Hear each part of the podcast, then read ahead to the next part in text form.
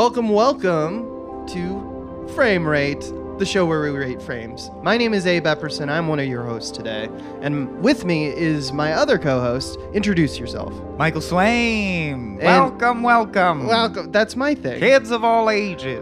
You didn't. Uh, you were close to the carnival barker voice, and I just needed to go there. Fucking actors, man. Yeah, Uh, we're here also with That's our special. That's no, you're just better at it than I am. Uh, we're also here with a special guest. Introduce yourself.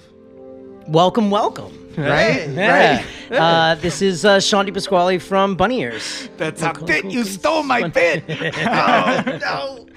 yeah, the show where we always clumsily start with "Welcome, welcome." Welcome, that's welcome. the signature theme of the series. Yeah. Uh, Welcome, and the little word reversal with the frame rate thing. Yeah. That's that's quite That's clever. That's That's- it's enough. Yeah. It's enough. it's barely enough. Well, thank you for coming out, Sean. It Yeah, means a thank you. lot. I can see only half your face. Like Oh, okay, I'll scoot. No, I like it. It's Oh. very moody. The other half is Phantom of the Opera burned off. Scarred style. So, yeah.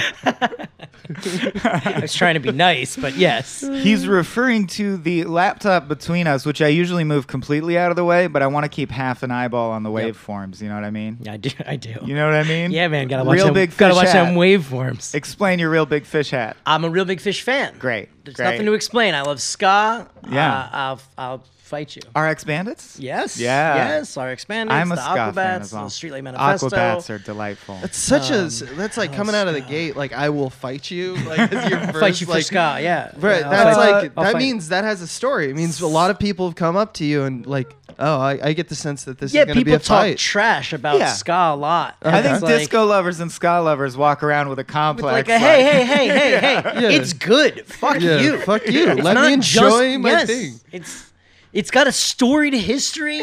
Like it's got It's like, true. its early days are steeped in in in, in racial injustice and in Mm. inequality. Like it's it's a great genre of music. Anyway, this is that's for my ska cast. That's, on, uh, that would Ska be a good, not much listened to podcast. that's why I've never done one. Uh, did you did you have an issue with the Aquabats going from horns to keys? yes, Okay. I did. Did you have an issue with Bob Dylan going electric guitar? I Is did. that- okay. I did. I had an issue with that. I care also- about genre. I do. I care about genre. It bothers me when uh, I remember there was a, a whole uh, Less Than Jake album where they Mm. dropped the horns entirely and got very pop punk and. Uh, and to I this, remember that, uh, yeah. uh, and it's it's okay. It's Yeah. a good pop punk album, but it's not Sure. a Less Than Jake album.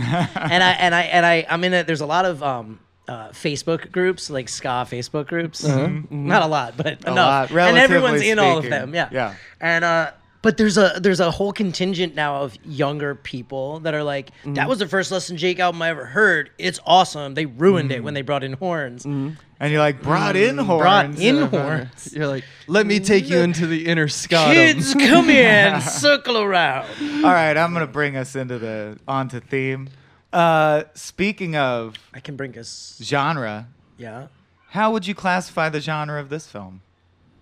We do, do, does our audience even know what it is yet? They clicked the title, but That's true. it's Hot Fuzz. yeah, it's Hot Fuzz. Second and penultimate of the Cornetto trilogy. By the Edgar way, Wright. uh, the Specials' Ghost Town used on the soundtrack of Shaun oh, of the Dead. there you go. Just in. Oh yeah, that's true. This time. Yeah. Around is Good song. like a ghost. Yep, yep. Uh, s- uh, how would I classify this movie's genre? Uh, Mm-hmm, It's a comedy. Okay. It's an action comedy. Okay, but uh, you because I I guess my point is I think the action is legit. The action is Yeah. legit. yeah, which is one of the things I appreciate about it. now we've seen a lot of movies that took a cue from this movie. Yeah. And we're like, oh yeah, it doesn't have to have like shitty, lame action scenes to be a comedy, and it doesn't have to have bad comedy to be like a good action movie. Yes. And and have married like we've seen a lot of comedies with sick action now. Right. Yeah, And that's what's yeah. interesting is as they even obviously call out in the movie, they didn't invent the action with like a gloss of comedy. Bad Boys uh, predates, Yes. uh, you know, Yes. all the movies they reference. But uh, what's the other big one? Point Break. But uh, Yeah. it feels like comedy of a different kind that had not been mixed with action before, in the same way that Shaun of the Dead broke through because you hadn't seen that kind of humor, that Yeah. level of complex humor It's yeah. and wit. It's the level of zombie thing. farcical, like uh, it's farce, and it's also jokes per minute. I Yeah. think if you add those things up to something like Bad Boys, which has comedic moments, Yep. um, It's more like charisma. yeah, and It, this is not an old, though, or this is not a new trope. I think that Edgar Wright is just a very effective at doing it, and it's just what he's good at. Because, like for example, like Bugsy Malone existed in the late '70s, I want to Yeah. say, Is and that that, super funny? that's not super funny, but it was like a gangster movie. Mm-hmm. Uh, I believe it's Alan Parker, which is weird. Uh, but uh, it's like a gangster movie that uh, everyone is played by kids. Like they're all oh, kids. Oh, I've heard of the premise. Okay, I yeah, didn't know that's. the and then movie when they you're What shoot movie? each other, Bugsy Malone. They throw oh, right, pies. Bugsy They, Malone. when they Right, shoot each right. other, Yeah. the reverse shots is like pies hitting the face of kids mm-hmm, and stuff mm-hmm. like that. which is it's like Romeo plus Juliet, but 80 years earlier. right, yeah. but it's it's like full of like that makes it seem like okay gimmick film. Yeah, it is, but it also has like funny dialogue where like he's looking at you, kid, kind of stuff. kid, You know, get it? I get it, Kid? get it. I get I it. get it. But get I mean, That's like they, good. they they play with that in the same way that I think Edgar Wright does. He does the Rolodex of like what's what's the next joke. I'm sure we'll talk about, but Mm-hmm. like stuff like how everyone's named something different in the town, and they're all all their names are like Tiller or like what a, what a Reaper, Messenger, Staker. Yeah. Yes, and Lower, they, and you, they're- you can yeah. always find a loose association with what they do in the community. Yeah. Too. Yeah. Yeah. Mm-hmm. Did you need that? No. Why is it in there? Because that's like the stylistic approach. I didn't. It's yes. It's also definitely one of those movies where you notice new things upon many, many viewings. Yes. That was the first time I noticed the name thing. Was Same. this, which is probably like my sixth time seeing the movie. I do feel though that like that it's I mean it's part of his stylistic approach, but it's also just like he want like he writes comedies. So everything in it is funny. He makes a, a point to make everything it's like um this movie feels like a precursor for what they uh Rogen and Goldberg did with Pineapple Express. Yeah. Right? Where it's like a really, really funny movie Yeah. and then it just like with like real action and people getting like blown up and arms Yeah. getting chopped off.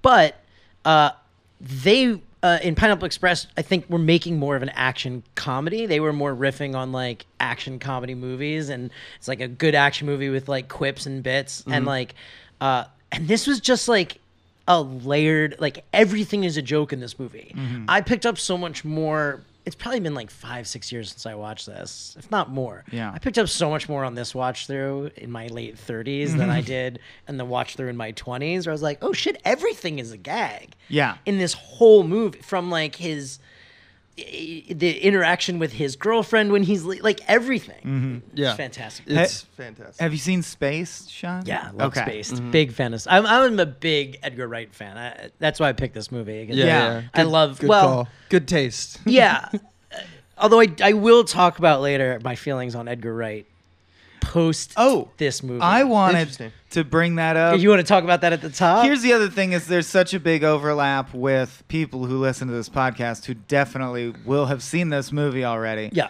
I don't feel really the need that we usually do to like To- explain the plot and premise Yeah. and convince you to watch it and say the jokes are good. No, you let's know talk what I about mean? what we want to talk about. Yeah, Oh. so we might be a little more meandering. So since you brought it up, I was gonna bring it up at some point. Abe and I, there was a time in our lives, and we're like same brain on a lot of things, and have always worked together.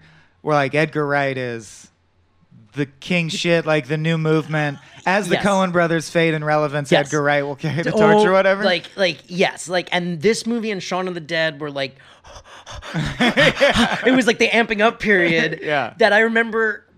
That after seeing this movie for the first, you know, ten times, being like, "Oh, this next one!" Like, ch- like melt, skin melting to get to the next movie. Yeah, Christmas Yeah. Day. oh man, and then feeling like and how do you feel nowadays? so underwhelmed. Well, we also haven't checked in on this, Abe. I, I mean, the movie that followed this was End of the World, right? uh, yeah, the world's, World's end. End. I despised it. I Interesting. That Despise that seems so movie. strong to me. Despise. Just someone despise who that. loves. I feel like that because because it felt like such a swerve. Uh, it, it it was lazy, which he Mm-hmm. never was before. It was. It felt um. Uh, like it was regurgitating old jokes, it like old bits. It felt like it was nudging the audience and winking at them, like, "Hey, haha, remember in Shaun of the Dead we we did this, and then in Hot Fuzz, remember we kind of did that." And it's like what made Hot Fuzz great is it didn't do that really, right? It, it used some of the same people, Well, but it, it moved on from one what thing Shaun of the Dead. Was. I'll just bring up one example because it's one of my favorite meta jokes between the two Yeah. films is that there's an identical shot for the fences bit. Yes. And in Shaun of the Dead, it's Yeah. that they do it badly.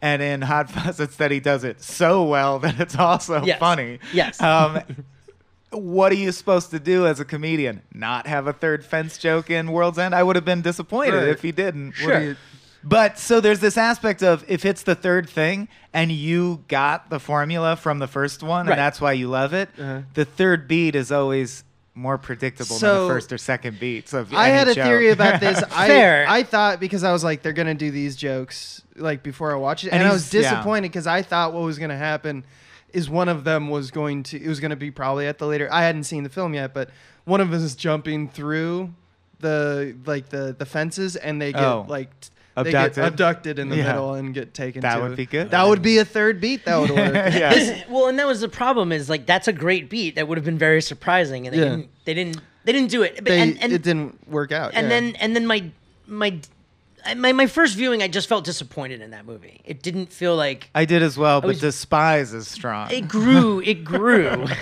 like I, I I despise it now because Okay. it represents the beginning of the end for for for him. I feel like I I was so underwhelmed. It like hurt. It made me like hmm. sad, but I. But I remember at the time being like really defensive about it Yeah. to people. I mean, eh, you know, I had other friends that were like, "Dude, that sucked." I'm like, "No, it didn't." Eh, eh." he still did the thing Yeah. where at the top they list all the bars and then they thematically then they do thematically all those do all the things. things, yeah. But again, I agree. The third time, it's like I don't know. Right now, I'm having this issue where the older people in my life, people my parents, literally Yeah. my parents, and also people their age, I know, keep telling me how amazing Once Upon a Time in Hollywood was because they're like, you don't understand. We lived through those Right. killings, and to see it. The power of film to heal it by recreating it. I'm like, did you already forget Inglourious Basterds? It's the same It's trick the again same thing. which is an amazing trick, and I was blown away when I saw it. But, it's different when it's the same again. You just can't recapture that yeah, magic. Yep.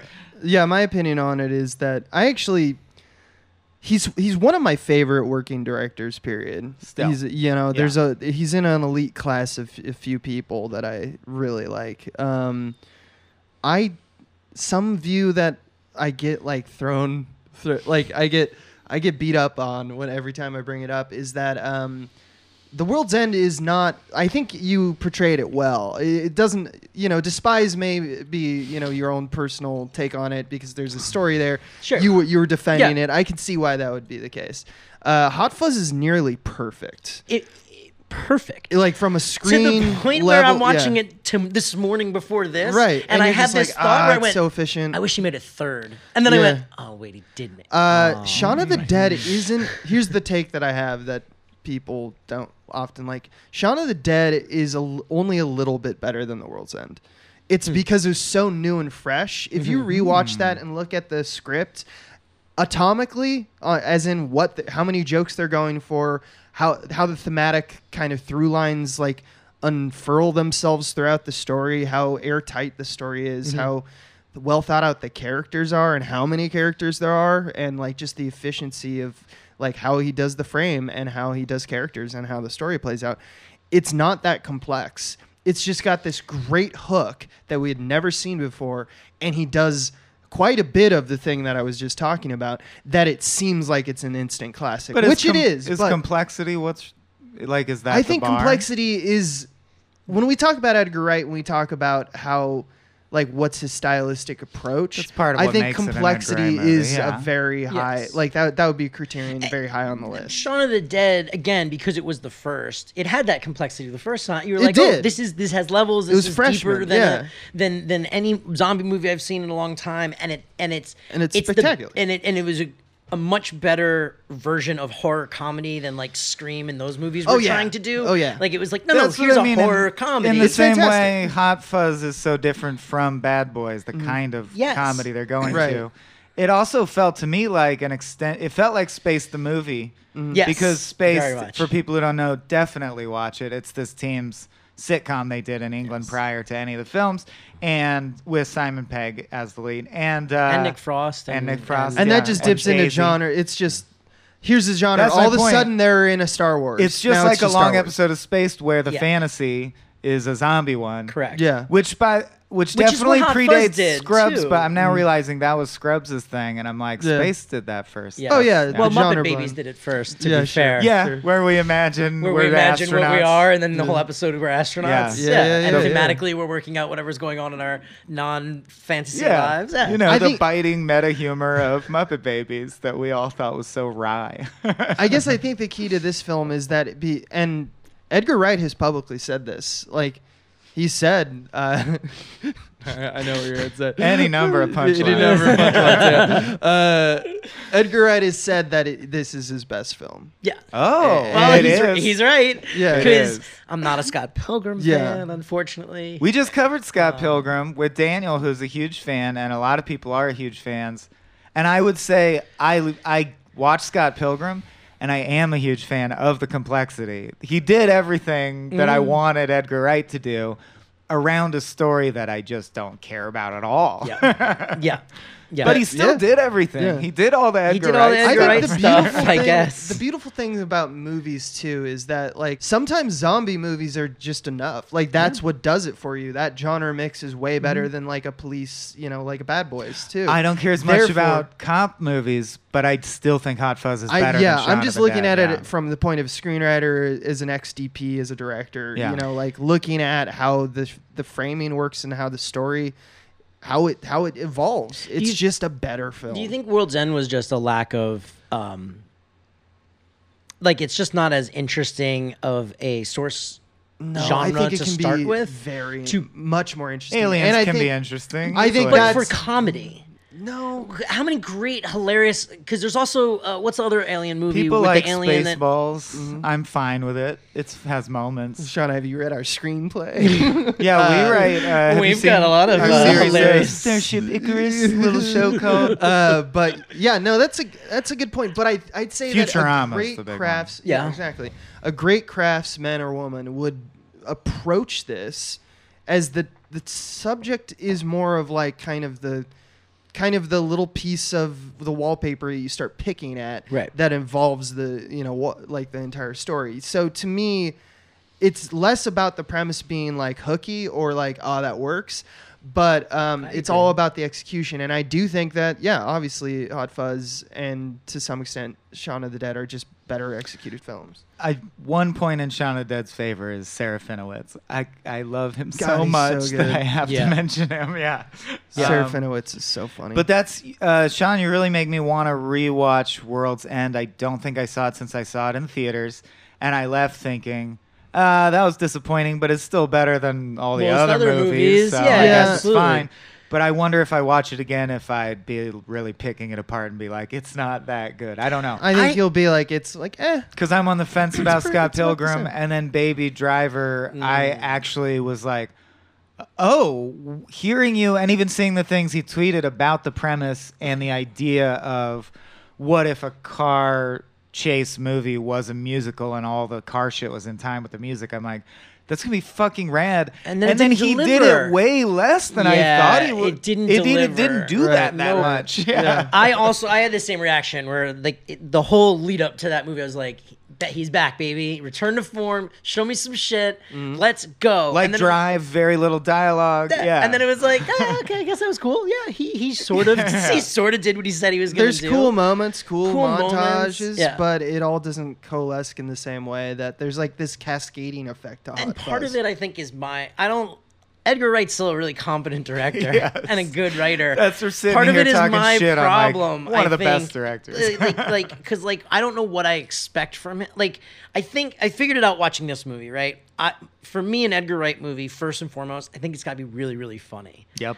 And him not making me laugh like for it just makes me go like all right well it's not you you i know you can do it dude Mm-hmm. i know you can um and then and then all the substance and the quick cuts and all that stuff for me is secondary because anyone can do that anyone can do five that i wrote it down 5500 cuts in in hot fuzz Wow. I, I looked at it. I look. I go. Yeah, I counted them. I was like, no, I looked it up, and it, that's incredible. But like anyone can now that he's done it, right? Can do that. Like Sure. so that that's not a thing that makes him him. Like what makes him him is pairing that substance With and stellar that style writing, yeah. stellar writing. Yeah. like hilarious. And it's not the. and, it's like not the depth of the characters. no, characters. it's like the Seinfeldian structure where you're like, oh, at the end the payoffs. It's just setup and payoff to a degree where the payoffs are so satisfying. You go like, oh Yeah, yeah. it came back, baby. Yeah, I didn't when- even expect that one to do I it. did not expect him, the Yep. guy who asked, have you ever Yep. fired two guns whilst jumping through the air and then fired into the air going, ah, no, I have never fired Yeah. two guns, then gone, ah. And then at the end, when you realize does it, he's yeah. doing that in a plot justified way where he actually would do that if he were taking the moment seriously, Yeah. you're like, it's like the final episode of Breaking Bad being called Felina and all the shit that goes into it. You're like, how'd you plan this out so meticulously, It's so so, far in advance? well, we know now Yeah. that they didn't plan anything out on Breaking Bad. Yes.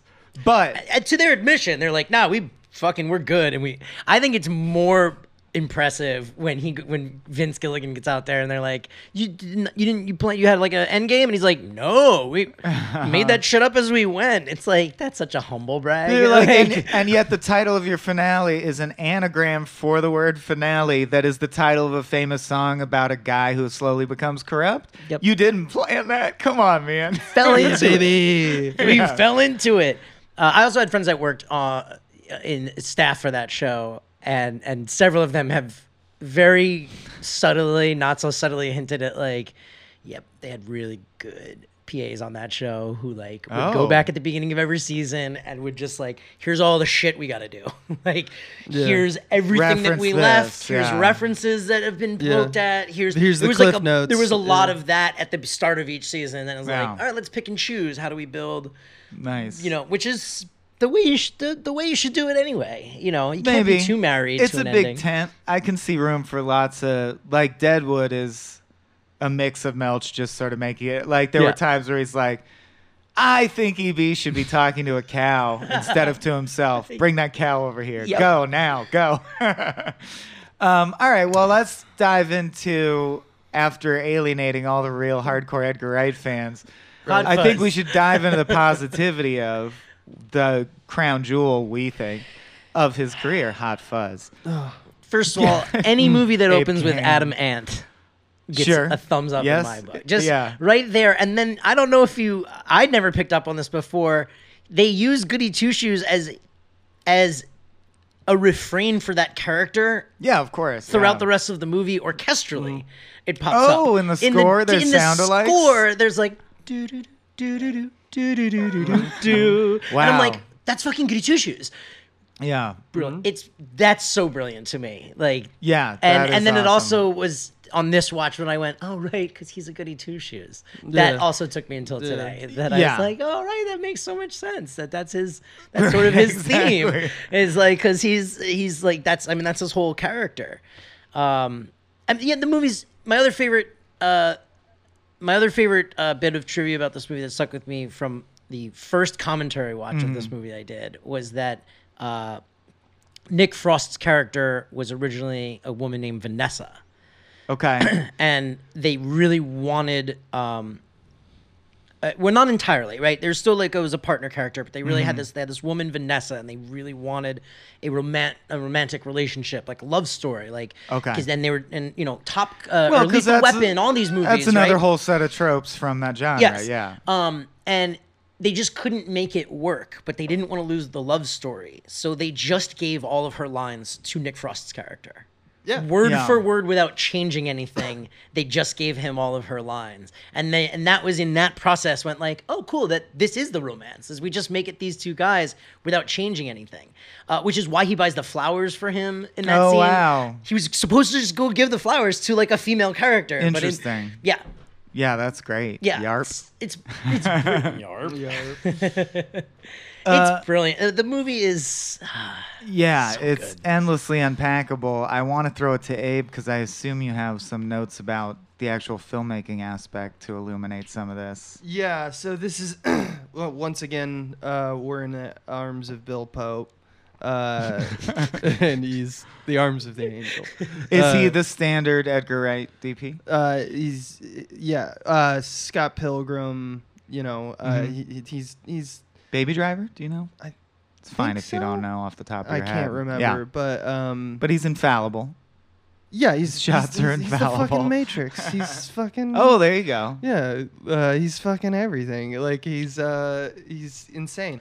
Um, yeah, he, the filmmaking of this and like, there is a um, this is heavily featured in a um, there's a video essay that I'm sure people are very very uh, know it pretty well. It's Mm. the every frame the painting. Yeah. It talks about visual comedy. And I really have nothing much to add, but as a refresher, if you haven't seen it, the amount of attention dis- on display in this film for screen direction uh, is like it's like a breath of fresh air um, because it's uh, another one that was really good was um, Snowpiercer is another Mhm. example of screen direction. It's like a lost art form that only few directors really abide by these days. Where it gives this, mo- it's like it, it's what makes Die Hard. Like if you look at Die Hard and look at screen direction, everything is in a scene is propelling propelling a certain way, Mhm. and like over the scene, if it's a fight scene, if the other person starts to win, screen direction and like the motivation and like all of the flourishes go in a different direction. Um, something amazing about Hot Fuzz is that he has a great eye for when the screen direction should be in a certain direction. Like he he obviously does this thing where he's like everything's left to right when he's going into the um, he's moving from London to the small to the rural area, and then yeah. right to left when he's like uh, like arriving back at home and unhappy and like as soon as he gets to know Butterman Nick Frost's character Mm-hmm. and like they're having like everything seems to be a little bit more balanced so he starts to play with like direction being coming at you or going away from you. Uh, look at the scene where he fights all of the town, uh, where Right. he, you know, the woman on the bike. They all have guns. Yeah. Everyone and their mums have guns. Uh, Which of course was foreshadowed by them Right, driving yeah. around being bored out of their minds and Nick Frost going, Look at that guy in the trench coat. Bet he has a shotgun in that trench coat. Yeah. He does everything he, does. everyone's true. is. Everyone's true. Yeah. And everyone's everyone and their mums, farmers and the mums. You know, they all have guns, and uh, it's uh, he plays with this balancing of frame where uh, there's when by balance I mean like screen direction, meaning like where something in motion is going and where your eye is drawing left to right or right to left. Like if you're reading an English language or you're reading an Eastern language, like how your eye kind of takes it all in. But also balance in terms of like, are is the frame balanced? Is there like is it all on one side or is it all in the middle or is it like what's the dominant side of this frame? So these are things that he pays attention to, which I don't need to go into the nitty gritty. Sure. But it's one of those things that as a casual viewer you, you will never notice. He is impeccable, Edgar Wright. Yeah, and he's impeccable more than any other film in this film. So I just want to nod out and say that he that how this is accomplished. It's him and Bill Pope going around and looking at locations and talking about each individual frame. You said something like 5,500 cuts. Yep. Every single Yep. one was talked about. Storyboarded like Yep. a comic book. Yeah, and Yeah. these are not short conversations. Sometimes they Yeah. are. Sometimes it's like, all right, so we just continue going. Like, so I just need the pan left there and stuff like that. Yeah. Uh, Right, yeah. but you're talking even in a pan, right? This it's is- a conversation about where we start and where we end. These are Yeah. long conversations. And that's what makes like a Rogen Goldberg feel Yeah. so different. Yes. Is like you said, it's still hilarious. The mo- funny moments are very funny. Um, but you would never like say that it's Edgar Wrighty because Mm-hmm. they do coverage. That's the other aspect Edgar Wright brings to it is the writing is so meticulous, but the shot list was probably so fucking tedious. Yeah, I think I saw a sh- He is meticulous. he used to send. sh- he uh, Edgar Wright used to have a blog where he he post his shot list or his shot lists with like the after the fact, like years after the fact. Here's the call sheet. yeah. and he, Uh-huh. and so, and sometimes like I think in Shaun of the Dead or something like that, it was like nine shots. Yeah. You know, For granted it was like a heavy extra day, but still Right. nine shots is insane. Yeah. Um, yeah. There's another thing that Bill Pope and he, I think it was Bill Pope's idea, but I can't be. I'm, I'm not absolutely sure about this, but I am sure that that this is what they did, which is um, the speed of the shots, like things moving from left to right, whip panning, and Yep. all this stuff where it whips over and then racks focus and quickly gets something in focus that was like close to camera. He uses all this to be like boom, like a barrage of speed for a lot of his montages. That's very very Edgar Wrightian. Uh, Bill Pope, I think, had a great idea, which is on display in this show, which is I can't do that. I'm a fucking old man. I can't be like whipping around this heavy 35 millimeter camera, like, Mm-hmm. and get locking in focus with my ACs. And that's assistant camera for people who don't know. Just like people who do the track the focus. And um, no, so what he did is they went out and they hired people who like shot sports and like golf. People whose Ah. job Cool. is to That's awesome. Someone slams a tiny oh I just like spit on you. No, it's- Sl- slams this tiny little ball that goes way off into the sky and they like w- just whip over to it and can c- like rack focus to it as quickly Yeah, as possible because that's all they do. Golf Photographers? videographers Yeah. are like the hardest working. Jesus, that's ops. a that is an Yeah. insane talent. They also have real good eyes. Find the golf Yeah. ball Yeah. in the sky. Find the Yeah. golf ball. And you like every time it looks identical. Let's just cut to a blue sky with a white dot in Just it. add it in Yeah, post, yeah, baby. yeah. so You yeah, Just use the same shot. Just get it one time. But that shows also such intelligence from the top down of like that's so brilliant as far as how you run an operation because when you get into the broader aspects of filmmaking, it really is just problem solving. You can attack it so many ways. Yeah. To know that they thought outside the box, so to speak, and were like, oh, you know who would be great at that? This subset Yeah. of camera people. Yeah. That's brilliant. Well, because Yeah. we're gonna have shit exploding and flying around, and it's like, Right. yeah, it, catch it all. Yeah. yeah, yeah, no, it's great. um Pokemon this shit. between Yeah. this and Scott Pilgrim, like I can see, I can see why it's just like he's a big God's in the details and he Yeah. respects it. And Yeah. Sean, you know Kieran Culkin. Have you said this in front of him no. about about Scott Pilgrim? About Scott Pilgrim? insert joke. Because No. I think the best shot in Scott Pilgrim is Scott at the door, or, or uh, Yes. Kieran at the door with Scott diving Yes. through the window. The That's probably best. the best moment. Yeah. Yeah. My issues with Scott Pilgrim, I think, partially came from that I didn't feel like it did a good job of translating the source material. so you've read the comic. Yeah, Okay. and I and I liked it a lot. I wasn't like a super fan, but like it's it's real good, real fun read.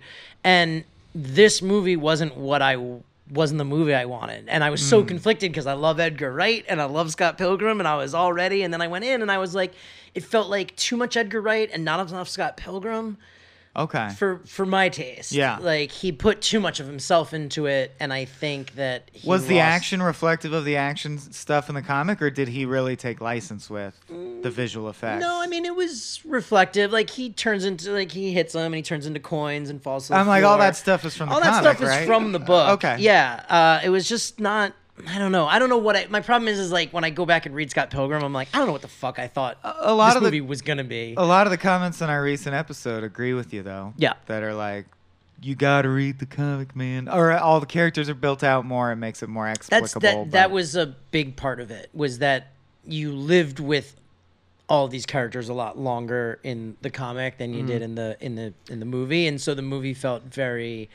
Um, it felt like a hollow version of the. You know, it's like when you see a great movie It's and then you try to explain it to someone and then they're like that doesn't sound so great and you're like no you got to see it though Yeah. that's what the movie version of this feels like where it's like just him kind of like giving you all like the it's what uh preacher tv series felt like to me too Mm. is a great great show and it stood on its own like my, my girlfriend never read preacher and loved the tv show Okay. but I read and enjoyed the comic very much.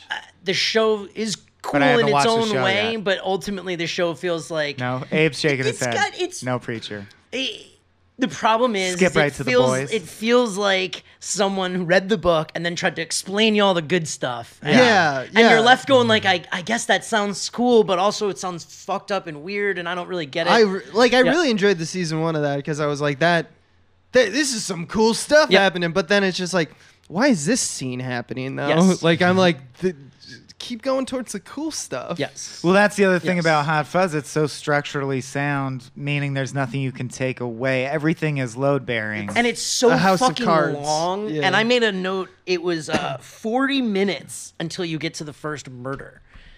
oh yeah, I they noticed took that 40 there's minutes not to set this movie's actual plot in mm-hmm. motion. like and Lethal you don't Weapon. notice it. A gun would have been discharged much earlier in the film, and that's one of the few ways in which it doesn't structurally resemble the Yeah. movies that it's parodying. I did. I was like, man, I really thought shit started going down earlier. Yeah. but No, it's a lot of setup. Yeah. Getting him there and, and, and meeting everybody, but but it can get away with it because it's a comedy first and it's hysterical. So you're Yeah. not checking your watch going, No, 'cause the everything's fuck's the plot of this movie? You're just like, yeah, give me the Yeah. next scene. What weirdo is gonna do next? Bring it on. Bring it on. Just Like, bring it on oh, out. Oh, Just, I- it's so I- great. Like, because it's, I mean, man, that the first like 15 minutes of this movie are every line is a joke. It's yeah, really impressive. pu- It's Yeah. plant. It's Wordplay. Setup, It's- payoff, setup, payoff. Yep. Um, a word on the um something I found interesting at looking at the trivia online about this one. Uh, is I, I it gave me a moment to pause because I was like, oh yeah, and it's it's making light of a bunch of films that like the, your Lethal Weapons and stuff uh, glorify gun violence, and that's something that's a huge issue today. Yes. And so it's like, will this not like is this gonna is history not gonna remember this film that well because that would be a shame Hmm. uh, in my opinion and uh, when i actually looked at it uh, not that it doesn't because it definitely like some of the final funniest bits shootout are is cool. the, yeah. yeah. everything's cool everything's but uh, if you actually look at uh, like the body count and stuff like that like for example the coolest one Mm-hmm. the sergeant angel uh, he shoots a lot but uh, he Yeah. only he only actually hits two people uh, the rest of the time he's shooting their guns out of their hands Yes. like he's so or Yeah. like shooting a chandelier so it drops on them Right. you know it's like that kind yeah, of the epilogue of the movie where everyone's getting booked, Yeah. and you start to realize, oh, he didn't kill The- anyone in that yeah, shootout. no one's- That's literally the whole yeah. town They is all getting got arrested. winged, yeah. They all just got Yeah. winged and went down. The and dead it- people are the ones murdered by the secret society, Right. Basically, it's, right, only. and Yeah. none of those deaths are gun deaths. They're all like No, they're much way brutal. worse. Like, They're way worse. they're like a church fucking fire cathedral. Yeah, replaces messes your us. head instantaneously. Oh, oh god yeah Which and wasn't there?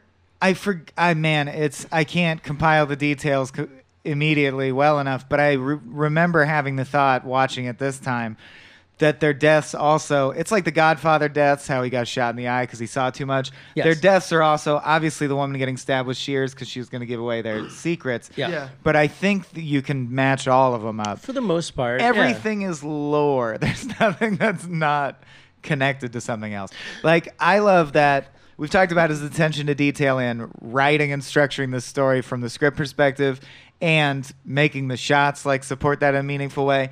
He also takes a gimmick that is not that uncommon, which is scene transitions that are clever like we zoomed into a sheet cake and we pull out of something that looks like A cake, but it's a couch. yeah. And usually it's that where Yeah. you're like, that thing looks like that thing. Whatever. We're having fun. We're watching a movie, Yeah, baby. all right, baby. um, all of his are super meaningful. Yeah. right And They- yeah, they're uh, they're does them constantly. Yep. So he has to justify dozens of them Mm-hmm. where like something is ominous and you think blood splashed the screen, but it's the bottom of a glass of cranberry juice, which is meaningful because he's about to be feel like an outsider because he doesn't drink a lot, pint of, la- Right, pint of yeah. lager Yeah. at the pub. Yeah. uh, Oscar winner Olivia Colman Yes. Yeah. is in this film Yep. doing some of the best comedy ever Her recurring bit is just that she loves sex. she loves having sex she loves would have. She would fuck anyone on the Yeah. force at any time. always love a little girl and girl Which is like I'm watching The Office a lot right She's a now. She's like a policewoman. Meredith Palmer figure. Yeah, she's a po- she's a police officer. Being a woman has nothing to do with it. Oh, it's helped me a few times.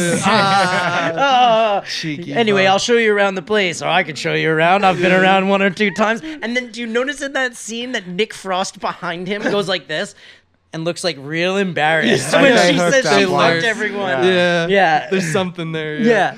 Oh, Uh, totally. By the way, her, her name is Doris. uh, Going off the police woman, police officer Mhm. joke that they do. Uh, just another thing that we didn't catch on because we're not British. Uh, that uh, Doris Thatcher. Doris is the name of a prominent British Uh, slut. uh, due to the same issue about political correctness in the UK, female officers were often referred to as Doris, regardless of their name. Oh, That so it's like a calling her Jane Doe or something. Yeah, something like Okay. that. And you know, Or if a guy had been called Bobby. Yeah, Yeah. yeah. Also, the Andes. Oh, they make jokes about climate scaling the Andes. Yes. Like every way you can use the name Andy is is used. And then speaking of meticulousness on every level, the physical choreography of I think one of the top bits that everyone agrees. Yeah. The second Andy dodging out and back in and out of frame Oh, it's delightful. in like this ri- perfectly funny. rhythmic way that it that cannot By the way, that was be uh, fully that was not entirely Edgar Wright's. No, I know the, actor's, actor yeah. had the impulse like one more little Yeah, dip, I'm gonna and give it. you- It's So just, good. It's, sing- it's What a perfect. good There's choice. uh, choices of when to do comedy is such an important thing. Like, there's ones when I after rewatching that really got me because it's like times there's a joke and then there's a lull and then you get another big joke that happens at like the crescendo of another scene. But then there's always with Edgar Wright films like little throwaways that aren't like. This is not a time I was expecting like a killer joke. Yeah. Mm-hmm. For example, again with Doris Thatcher, they're at before Messenger dies Mm-hmm. at the cathedral. Uh, she points at uh, a pig that's has She two goes- on a spit. It says, "This is me after a few this weekend," and everyone everyone around goes, "Ah!" And it's just like, wow, you are just objectifying yourself. Why is that here? It's We're so having good. bingo night right now. Yeah. Yep. It's just like it's it's just a relentless like, all right, here's your character. There's so much going on. going with it. There's so many levels of payoff. It's Yeah. almost weird what you don't notice. I didn't notice till this watch through.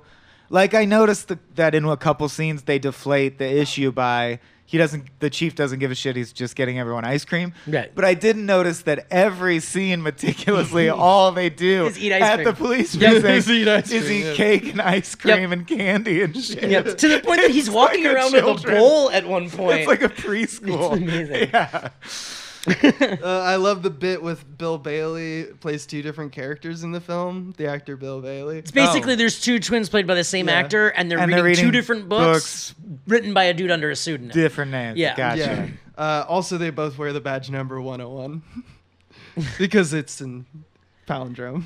Oh, Like right. 101, It's like the ones are the twins. And Yeah, the so, zero is the like void if you think them. about it real stupid, like Yeah. the ones could be switched, and that's the difference between their, you know, Yeah. like, even though that doesn't matter. Yeah, I did. I will say that of me, not even weakest, but it's the least. There's no huge payoff No, to the it isn't. twins, and it made me be like, "There's an unusual number of twins who work in, In this this because the Andys also yes. are not literally twins, but they look very similar, Yep. and they're both called Andy."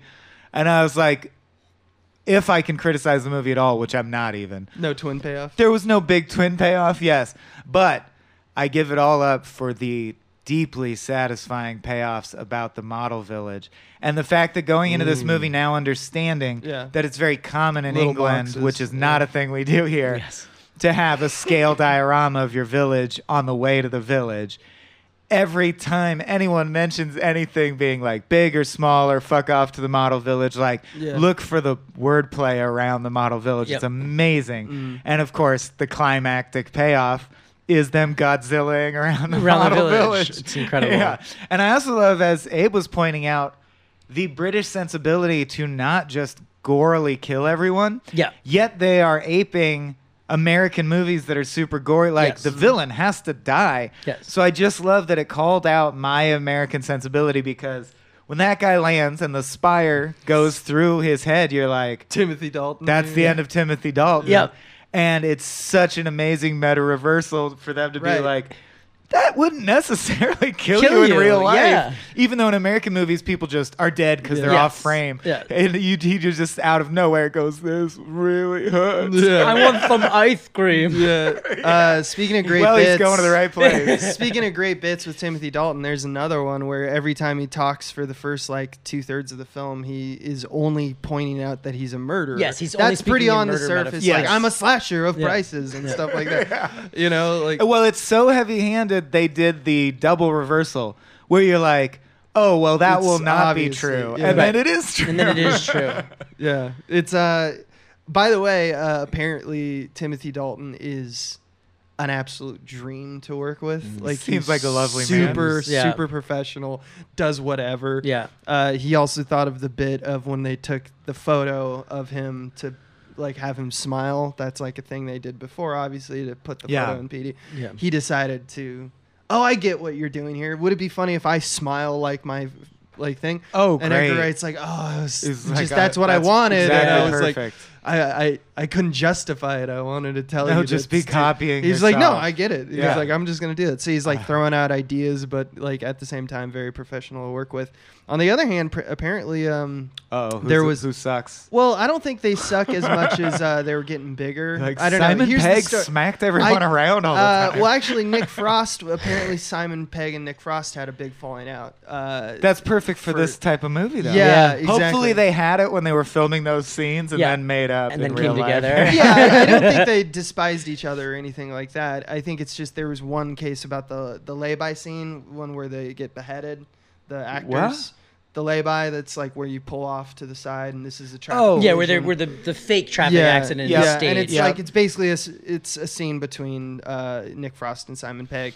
Apparently, Simon Pegg was really. Uh, this sounds kind of like something that I could also be like, ah, they're buddies, and he's giving them a hard time. But apparently, they didn't talk Or you're for like stressed hours out because after. it's shooting is difficult. Yeah, or something like that. But Simon Pegg was really like peeved by Nick Frost always asking PAs to get him stuff, Uh-huh. and he was just like, "Go get it yourself," you know. And I don't know. I, I just feel like that's a weird amount of drama to have to in never speak again. I don't He's, know, he's dude. like, go get it yourself. He's like, George "Oh, we're Clooney done." and David O. Russell fist fought in yeah, the dirt in front of the whole crew. It's all very British of a like a. Yep. This this could be a miscommunication. well, it's like But those are we Mitch- fighting? the Mitchell and Webb interstitial sketches where, Yeah. where they're just shitting on each other. Yeah. That's not unforgivable. I'm I'm fine with all that. Yeah, I'm fine with Um, all but. I have I do and I never want to like force people to stay in any kind of pigeonhole. But I will admit that Nick Frost without Edgar Wright on his writing team. I'm sorry, Simon Pegg without Edgar Wright on Yeah. his writing team and without Nick Frost by his side is significantly less funny to me. Yep. Like, Oh, uh, they're a the dream. Hard movies agree. without- the three of them together. God. it's like a Laurel and Hardy thing. There's some kind Yep. of magic that it's an Yep. You don't want to force anyone to do anything, but I'm like, just do movies It's together. just a, right. I, was, I had the same thought watching this, where I was like, I get it. People grow apart. They did like a TV series, They- three movies. Simon Pegg did that one with the alien where you're Paul. like, Nick Paul. Frost could have easily been in this. You just mm. didn't want him. You to. just- You're trying yep. to break up the group. Yep. No, no, it was just not Simon Pegg. They were both in that. Oh, was Nick Frost in that? Yeah. Right. There was just no Edgar Wright. There's just no. There's no. Edgar Wright. Yeah. That was But- the thing. Is the writing It was wasn't still Right. Nina As the Gold. writing and direction wasn't Yeah. there, and then Yeah. when one of them's not there, th- yeah, there's always something missing f- when the three of them, the three of them just work really well together. I think it's like Yeah. you said. It's like yeah.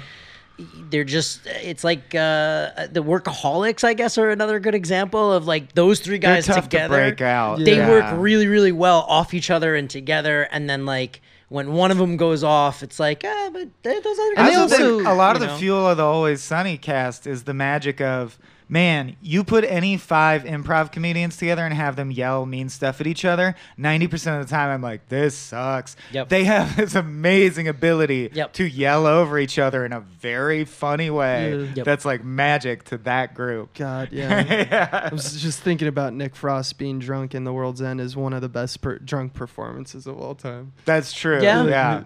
Man, I also noticed on this watch that because I tried to parse out the murder more carefully this Yeah. Right. time, everyone who dies, it's this amazing puzzle box because every death is set up in such a way that there's an easy conclusion to jump to how it could be a real murder. yeah But if you're a savvy viewer, you know, of course, it won't be a real murder. Someone will have been staging it. It'll be something. Yep. Then, when you start to suspect that it's some kind of secret society, there is a second, like, way to interpret the death that is that calls out very clearly, like, is clearly structured for you to pick up.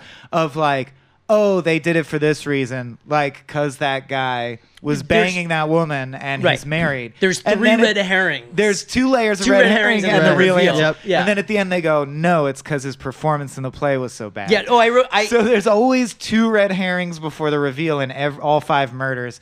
That just must have been hard to sit and think of. so hard Yeah. Yeah. I wrote the ending. I wrote those down because I appreciated so much Yeah. what it ended up being. And, and you're right. It's it's like it's so hard to write one good mystery. Like to write three good mysteries where two of them are fake, and then the third one plays off the other two, but in again the funniest possible way, right? Because Right. like they had three possibilities, and the, the the final reveal, like, it's like he was a bad actor, she had an annoying laugh, he had too big of a house, he had bad grammar, and she wanted to move away. Like those are the six reasons. And they she was a good she was a good florist. citizen. Yeah, Yeah, she was a good florist, and we didn't want to lose her. Yeah. Um, in talking about the ending, there's two things that stuck out at me that made me go, "Yikes!" Uh, Gypsy scum. Sure, I went, "Ooh, all right, Yeah, fair, yeah. fair, okay." Uh, and then, um, man, we want to make Sandford great again. I went, Oh, oh, boy, well. the the cabal of uh, angry, Yeah. evil uh, white people wants to make something great. Again. Nailed it. Yeah, yeah. Nailed it.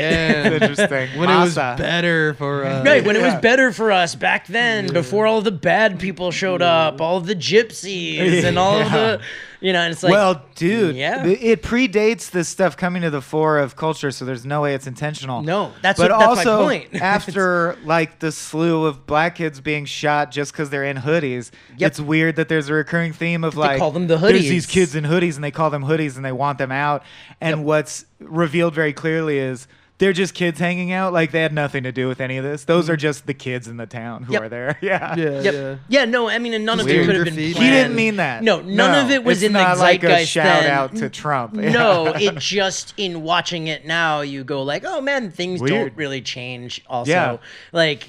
Because he, what he did mean was like, yeah, there's probably a bunch of like awful old people in charge of many small communities. What communities. do old that people are, think? Right. What that old people think that the better, past is better, that now. everything should Yeah. be back how it was, that mm-hmm. anyone new and different that comes in the town that's different from how Is they are somehow yeah. scary and bad. Yeah, that's the front and center of the satire. I mean, it's all said in like the oldest, most curmudgeon of the neighborhood of Wash is like, we got to do something about these clowns, and it's just like Well, it's, it's literal also- clowns, it's like literal it's a clowns. Oh my Monty God. Python I sketch. Yeah. forgot one of my f- favorite jokes because I think it's the closest the movie comes to breaking reality in the way Monty Python did Yeah. cons- continuously. This movie bends reality but rarely breaks it. But there's one thing that absolutely is a cartoon joke, which is they keep referencing the human statue covered in silver Yes. and how like we got to deal with him. And then at one of the final meetings, they're like, it's been dealt with. And then in the final chase, Simon Pegg falls into a pit of skeletons. And the Yeah. silver statue guy, completely not rotted. Like Yeah. that's the reality Yeah. breaking part. Yeah. He's just there as a dead silver statue Still guy. posed- Like he's a robot. posed Yeah, in fear in like he was killed. Yeah. yeah, the mime. Uh, yeah, there's a, uh, yeah, there's reality that that's the reality breaking one. There's a few times that the reality bending near breaking is like really fun for me. Like when Broadbent, after he makes his choice of like he's trying to get Danny to come back to his side, it's in the bar, join the dark uh, side. and the, like they he shoots out like the chandelier, I think I want to say, and so there's like sparks flying everywhere. It's a cool shot in slow motion, Mm-hmm. and Jim Broadbent like growls like a tiger and leaves. Yes. I actually thought that shot was really effective. It made me find him a guy. It was like, okay, we're an action comedy, and now it's the action part where we actually want you to be at least invested enough to be like rooting for it, like a Yep. sports match or something. So this guy who has just eaten cake and been like goofy mm-hmm. has to suddenly be legitimately menacing, mm-hmm. and it worked for me. Yeah, I thought it I was actually think menacing it was a shot. sound effect. Oh, I it's think it, def- it's yeah. definitely It's an effect, definitely a right? sound- It's a sound effect. tiger sound effect under But that scene. did you read it as a joke? Like that made you laugh? It it I yeah. thought it was I cool. didn't. Yeah, I thought it. I thought they subtly added it just to for for exactly the reason you said. It I- gives like this drama, this like, ooh. I don't think it's mutually exclusive. I think it's Sure. on the tail end of like a, a poignant moment, so Yeah. that like it does have all like he's turning his back literally on his son. Yeah. Uh, it's just one of those things that like they, in order to make the tone work, it can't be like a darker tone. It can't be like he looks at the wall, looks back, sheds a single tear. he can't go. walks What have I done? Right. It's not that. you kind know, of movie, and it's yeah. like because that would feel out of place. So it's like just uh, I think it's the filmmakers knowing how their tone is achieved, and it's like it is laughable to me because it's like Jim Broadbent. Yeah, growling. sure. But at the same time, it works. You're I was wrapped right. up in the moment. Yeah. I'll admit. Yep. And it also just again calls the level of detail of every aspect of filmmaking, audio, visual.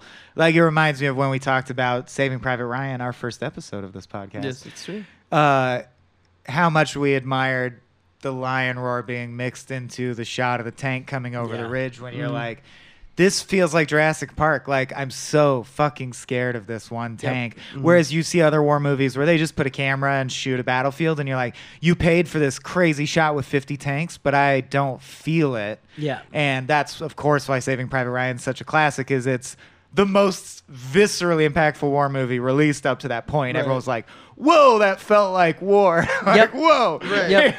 and it's like how much context matters. Like this tank, you know, you put a you put a tank against like a vulnerable situation.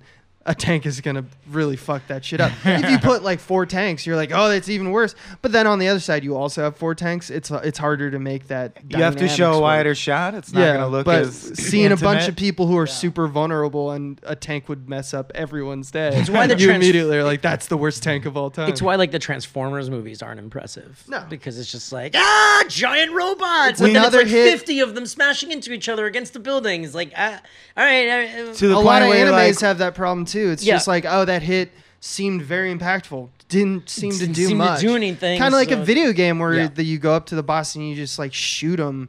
In Borderlands, there's like this. Th- I was just playing this uh, game, the new Borderlands, Mm-hmm. where it's like, you just the boss is just like, yeah, you just keep shooting like thousands of bullets in this one spot. It's like, yeah, I'm really fucking this guy up. Took out another one percent every you know Yeah. two minutes. Yeah, there's a lot of action movies where the action sequences these days are just a bunch of shards of glass and metal in like a cool Mm-hmm. in the cool configuration. Like even Venom is tumbling. that. They're like, it's not glass shards, it's shards of goo randomly flying around the screen now. All right, but back to Hot Uh, another highlight for Yes. me, uh, uh, same scene you brought up before when he falls in through the floor and they're paying things off as he's running is, Mm. Yeah. the, is is the great big bushy beard on the, sk- Yeah. which skeleton. pays off. Like, he had a great big bushy beard, Oh, which is he's probably my got a favorite line, beard, and he still has a great big bushy beard. That's your predecessor had. Yeah. He made he's he got along all right, but he had one thing you don't have. oh yeah, what's big- that? He had a great great big bushy beard. Yeah, and you see his skeleton as well. That's some Simpsons level It's- payoff. Yes. Um, I noticed from the ending this time because I my problem with the Scott Pilgrim ending is the message seems to be, uh, he gets the girl and then literally physically forgives and accepts a, man- a manifestation of all the assholeish parts about himself. So I left confused. I was like. Wait, was that the happy story of a guy who won his girlfriend back and stayed an asshole? Yes. Um, I think the film version is. It is. And what Edgar Wright's interest really is was all the action sequences he probably didn't even care that much about, like the moral. But uh, applying that lens to Hot Fuzz, I think, is another reason why it's so much better because it works on every level. Yeah. Like the theme of uh, Simon Pegg, I forget what's his name. Sergeant Sergeant Angel. Angel, Angel. of course, of course. or Sergeant Angle if you're yeah. if you're dead. according to Nicholas Angel. Nick Messenger. Yeah. um he it's simple but it works perfectly he just wants to be both recognized and successful but also rigidly good Yeah. Then he finds this group that are so rigidly good that he sees the faultiness of his Mm-hmm. ways and it makes him get over his desire to be so successful and so amped up all the time Yes. Whereas Nick Frost is a slob and is like, maybe I should get my act together a little. And now it's so revealing to me that it was a love story because it is like two people who are a good match start dating, and this happens, realize you have some differences. But I want, I like this relationship. I want it to work, and you change Yep. a little, and you meet in the and middle. you meet in the middle. Yeah. Yeah. no, and by the end, they're like the perfect good couple. To, the, to the point where even that last line where like he makes some joke and then and then uh and then and then uh, Simon Pegg makes like some like mildly misogynistic joke. And they're like, "Yeah, you get it now, buddy." The gang works. Yeah, Yeah, it's gang- like it's all it works. And then he gets hit in the head with the trash, which my other With the what? I with forget the that. trash can. Oh, that's Yeah. right. which is the sec- second time that fuck, yeah. happens. Yeah. And man, I'm a sucker for anything. I'm such a sucker for like dumb physical comedy. I comedy. love mm. shit coming off frame and smacking you dumbly in the head. Yeah, slowly or quickly, it doesn't matter. Especially if you underreact. Yeah. Yeah. Oh god, Like- that scene where they're all in the in the mask. body bags and they Cate can't tell Blanchett, who's by the who way. is so Yeah, good. Cate Blanchett. His ex-girlfriend Yeah. is Cate Blanchett. Yeah, you Yeah, can't it's Cate tell Blanchett. 'cause That's it's so covered. funny. Yeah. Yeah. And then she and he goes, "Oh, who are you with, Dave?" And she goes, "No, I'm not with Dave." And then she goes, "I'm with Simon." And then guy next to Dave turns around and goes, "Hey." yeah. so good. Which I think is it's some that's somebody as well. Santa Really? Claus It's is like Ed Peter. Begley Jr. for no reason Yeah, or something. yeah. Santa Claus who stabs him is Peter Jackson. Really? Yeah, That's yeah, yeah. Peter Jackson. That's a single Jackson. shot of a knife going through a hand. Yep. Yeah. And you see scraggly hair, uh, which You're is like, Peter is that George R. R. Martin? No, it's the Yeah, other one. Peter J. Yeah. George R. R. Martin. he has no hair. That's true. No. Hmm. All right, final thoughts. If you haven't seen this film, go see this film. Right. It's Thousand percent. It's a masterclass in uh, editing. It's all the disciplines of filmmaking: cinematography, editing, direction. It's really, really funny. For my money, one of the best, funniest films of the last twenty years. Yeah. Yep. To the degree that Mhm. we usually unpack moments more, but I'm like, how could you even choose? Yeah. Every moment is just Everything Yeah. is great. Everything works. It every scene has has every character in every scene has like a purpose and a payoff. Mm. Like there's Yeah. nothing that just like there are no points. I, I at the end, towards the end, I was like, man, this is a really long movie, and I started to like catalog mm. like, all right, well, what would you pull out? And it's like. There's not really much that you could pull out of this Oh, movie yeah. without losing major aspects of other things that pay off Right. or, or set up. Mm-hmm. Um, I I mean, you could like col- collapse and condense maybe some of the opening, but like, Maybe. But then you'd just be losing like. but there's jokes, also and it's a Edgar Wright doing his thing. Like he, Right. he's those music montages are where he really leans into look at my visual iconography work, and that's what I love is you can watch it on every level and be delighted. Like they didn't skimp anywhere. You can watch it and just appreciate the background jokes and the set design and art direction. You can watch it just thinking of it as a great script. You can watch it appreciating the acting. The direction is hitting. The editing is hitting. The sound mm. design is Yep. hitting. There's it's rare that a team is so competent across the board in every dimension. even Yeah. down to filming the paperwork scenes. Oh yeah. Like, mm-hmm. which he made dynamic and interesting, Yes, and exactly. and wanted to put in there. That was another thing I read was that he really very much everyone they talked to when they were doing research, every cop they talked to was like, I don't know, it's TV's bullshit. They never get the paperwork Yes. right. Mm-hmm. So they were like, we're going to put paperwork in this movie. And I And then- understand that also helps to not aggrandize. It has this very interesting feel of like it's true. yeah, You admire Angel's like good deeds and Yes. outlook, but you don't think of him like John McClane. You're not like he's gonna shoot anyone in the face, and that's cool. and he's not a real cut. And then he goes home at the end of the day and he's like, clean up, boys. No, they show him have to do no, a he's mountain like, of paperwork. I love it. Yeah. he's in like fact, excited. the, the musical choice, choice they use is a track called "Bell Bottoms" by uh, Jon Spencer Blues Explosion, which is he's used in Yep. Baby Driver as well,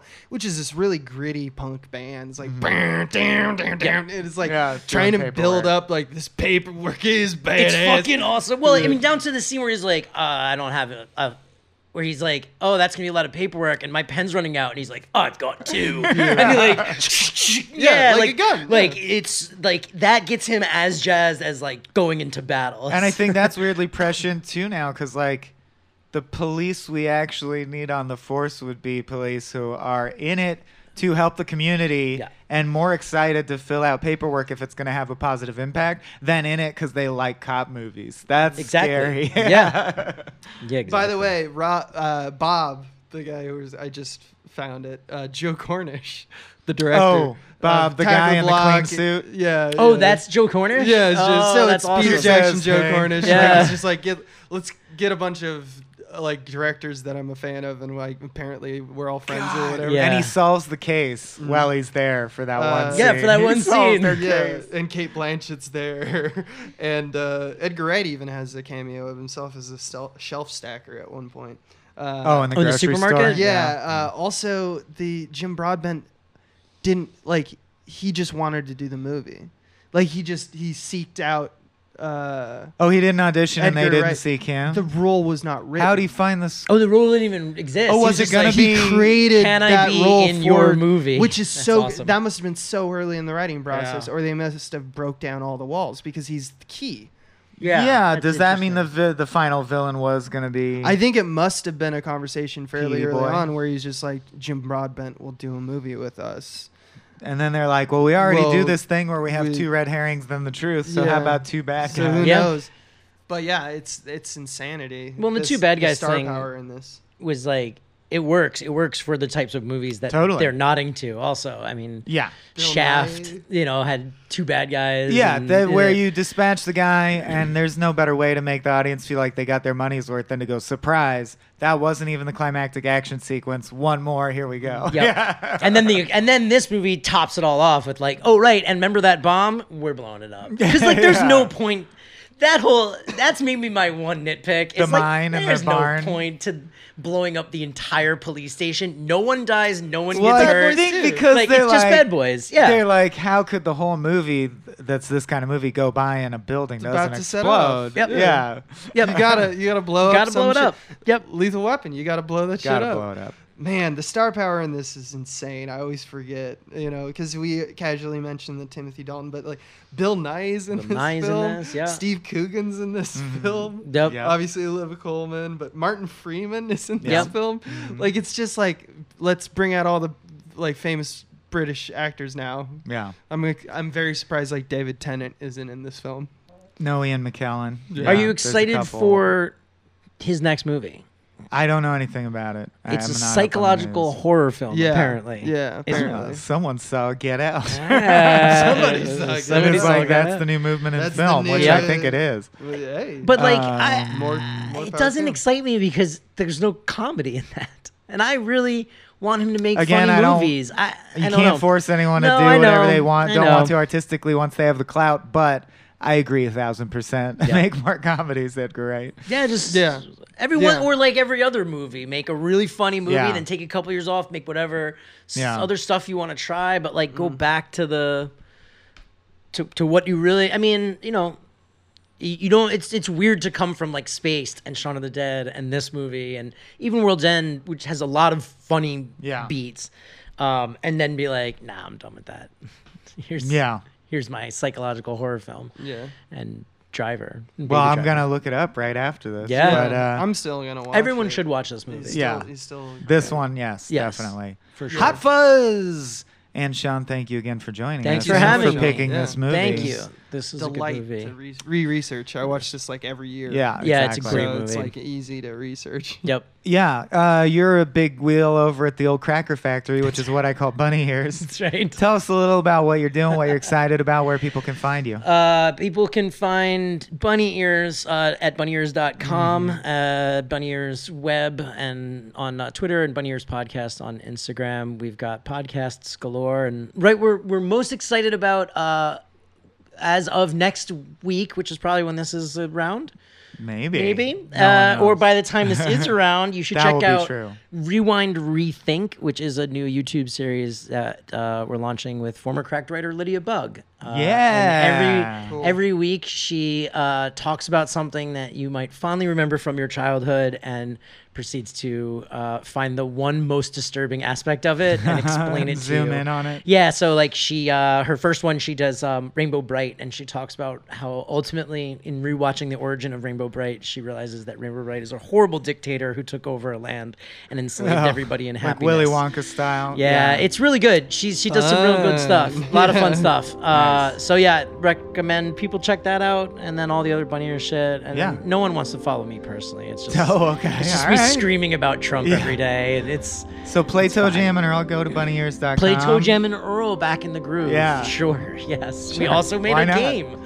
Well, I, I love the original and the remaster. Yeah. I love that game. It is yeah. a lot of fun. Have you done any of the the four player like co op stuff yet? All the, the online I stuff. only got two, up to two people. I need to do it with four people. That seems nuts. Yeah. yeah, it's a lot. Of, it's a lot of fun. Just All right, dude. people. Thank you so much. Thank having me. you. Yeah. Till next time. Till next time. Mm. Say Happy goodnight, trails. AB. Good night. Excellent. This has been a Small Beans endeavor. We're a bunch of pals who make podcasts, sketches, music, web series, and movies. The beans always have new ideas percolating, so make sure to check us out at patreon.com slash smallbeans. That's P-A-T-R-E-O-N dot com forward slash small beans, where you can browse all of our current and past content, see what we've got planned in the future, and learn how your support can help the small beans grow into huge, giant monster beans. If you enjoyed this content module, please like, rate, subscribe, or tell a friend about us. We love you.